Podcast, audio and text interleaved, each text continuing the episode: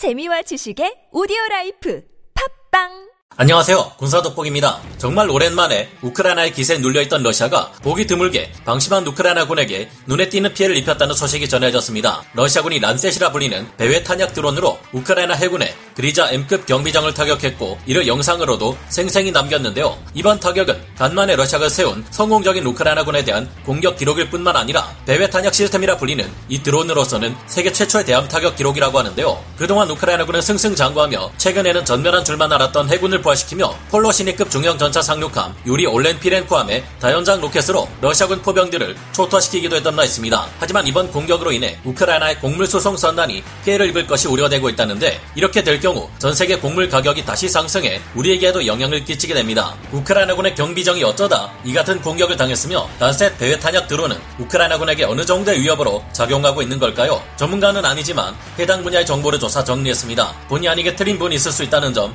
양해해 주시면. 감사하겠습니다. 이번 타격에 공을 세운 러시아군의 새로운 병기인 란셋은 대전차 미사일 수준인 12kg짜리 소형 배회 탄약 드론입니다. 배회 탄약 드론이란 일정 시간 동안 표적 지역을 돌아다니는 드론에 폭발물을 탑재한 것으로 직접 목표물에 부딪혀 폭발하는 공격 드론의 일종입니다. 이 같은 배회 탄약 드론은 순항 미사일에 비해 훨씬 오랫동안 활동할 수 있으며 무인 전투기와 달리 직접 부딪혀 공격 후 소모되기에 탄두가 내장되어 있는데요. 이 같은 배회 탄약 드론을 사용하면 고가의 공격 플랫폼을 대상 지역에 가깝게 배치하지 않고도 단시간 동안 잠깐 나타나는 은폐된 목표물에 대한 반응 시간을 단축할 수 있습니다. 이 같은 특성은 배회 탄약 드론을 적의 방공망을 제압하는 SEAD 작전에서 효과적으로 사용할 수 있도록 해주었는데요. 평상시 위장망을 덮어 씌운 채 숨겨져 있거나 밖에서 발견하기 힘든 벙커 안에 숨어있던 지대공 미사일이나 미사일 발사 차량을 공격할 수 있다는 점에서 위력을 발휘합니다. 이러한 배회 탄약 드론의 가능성을 당연히 러시아도 주목한 바 있고 러시아는 2019년 모스크바에서 열린 군사 엑스포에서 란셋 배회 탄약 드론을 처음 소개했는데요. 란셋은 발사 후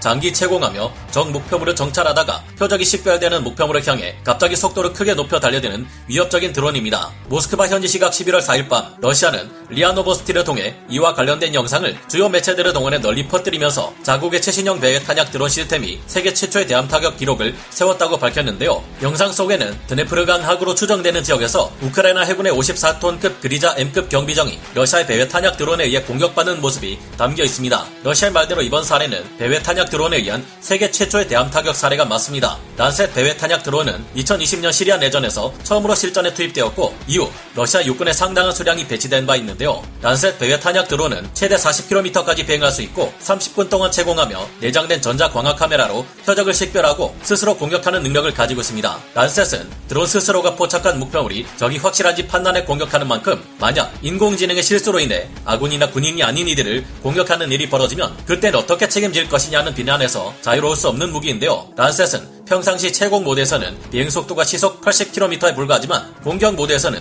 시속 300km로 급가속해 표적에 돌입하기에 상당히 위협적일 수 있습니다. 이번 전쟁에서도 역시 러시아는 란셋 배회 탄약 드론을 통해 우크라이나군의 T-64 전차 그리고 M777 견인 복사포 등을 파괴하는 전적을 보이기도 했는데요. 이번 사례는 보기 드물게 우크라이나 해군이 방심한 결과이자 중요한 역할을 맡아오던 몇 안 되는 우크라이나 해군 수상함이 파괴된 사례이기에 아쉬움을 더합니다. 그러나 이 영상을 통해서 란셋에 공격받은 우크라이나 해군의 그리자 M급 경비정이 침몰했는지 여부는 확인할 수 없고 현재도 정확한 소식은 나오지 않고 있습니다. 우크라이나 해군의 그리자 M급 경비정이 이번 공격으로 침몰했을 가능성은 낮은 편인데 영상에서 란셋 대회 탄약 드론은 그리자 M급 경비정의 상부 구조물을 타격하는 데 그쳤기 때문입니다. 란셋 대회 탄약 드론에는 고작 탄두 중량이 1kg에 불과한 폭발물이 탑재되는데 이런 정도의 파괴력으로 상부 구조물만 파괴해서는 54톤급의 함정인 그리자 M급 경비정을 침몰시키기는 어려운데요. 그러나 해당 함정이 큰 피해를 입은 것은 사실이고 침몰하지 않았다 해도 수리되기 전까지 더 이상 작전에 투입될 수 있을지 여부는 알기 어려운 상태입니다. 원래 우크라이나 해군에서는 8척의 그리자 M급 경비정을 운용 중이었는데 개전 초기 이중 4척을 러시아군에 빼앗겨 노획당한 바 있습니다. 이후 우크라이나 해군에 남아있는